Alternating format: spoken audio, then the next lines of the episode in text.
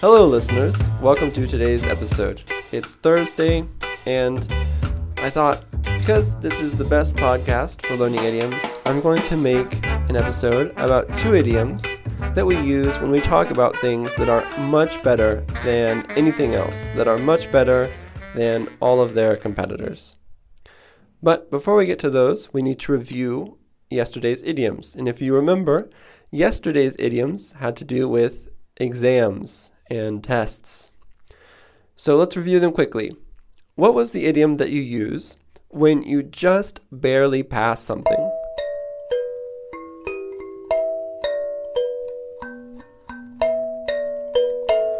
That was to scrape through.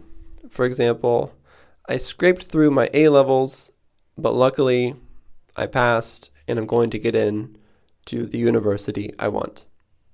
Okay, I actually am not British, in case you didn't know that.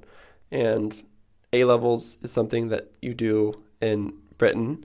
So I actually have no idea what that means. But anyway, to scrape through means to barely pass. What was the phrase, the phrasal verb actually, that means to pass something very easily?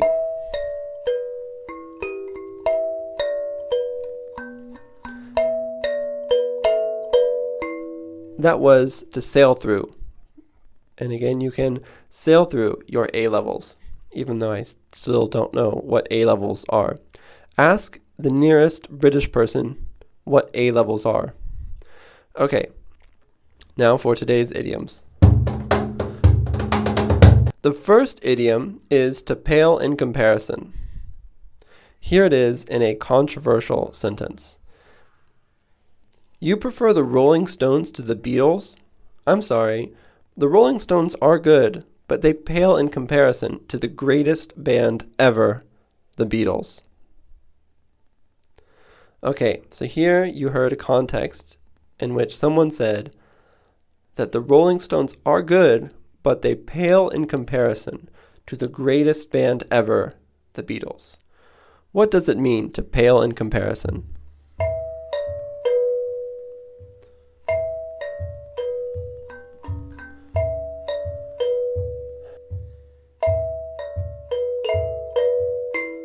To pale in comparison means to be very much inferior. If something pales in comparison, it's not nearly as good. For example, if you drink coffee, you know that instant coffee pales in comparison to real coffee.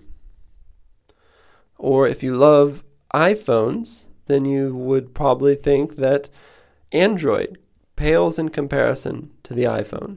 Android phones pale in comparison to iPhones. Okay, so that is to pale in comparison. Let's move on to idiom number two. Idiom number two is to not be able to hold a candle to. Okay, let's listen to it in context. When Jesus told me that Real Madrid doesn't hold a candle to Barcelona, I knew he was one of those crazy Barcelona fans. Okay, so Jose said that Real Madrid doesn't hold a candle to Barcelona because he is one of those Barcelona fans. Let's listen to it in a second context before defining it. Here it is. No one could hold a candle to Usain Bolt for 12 years. He was the world's fastest man. Okay, so here we have no one could hold a candle to Usain Bolt. Okay, now try to define it. What does it mean if I say no one could hold a candle to Usain Bolt?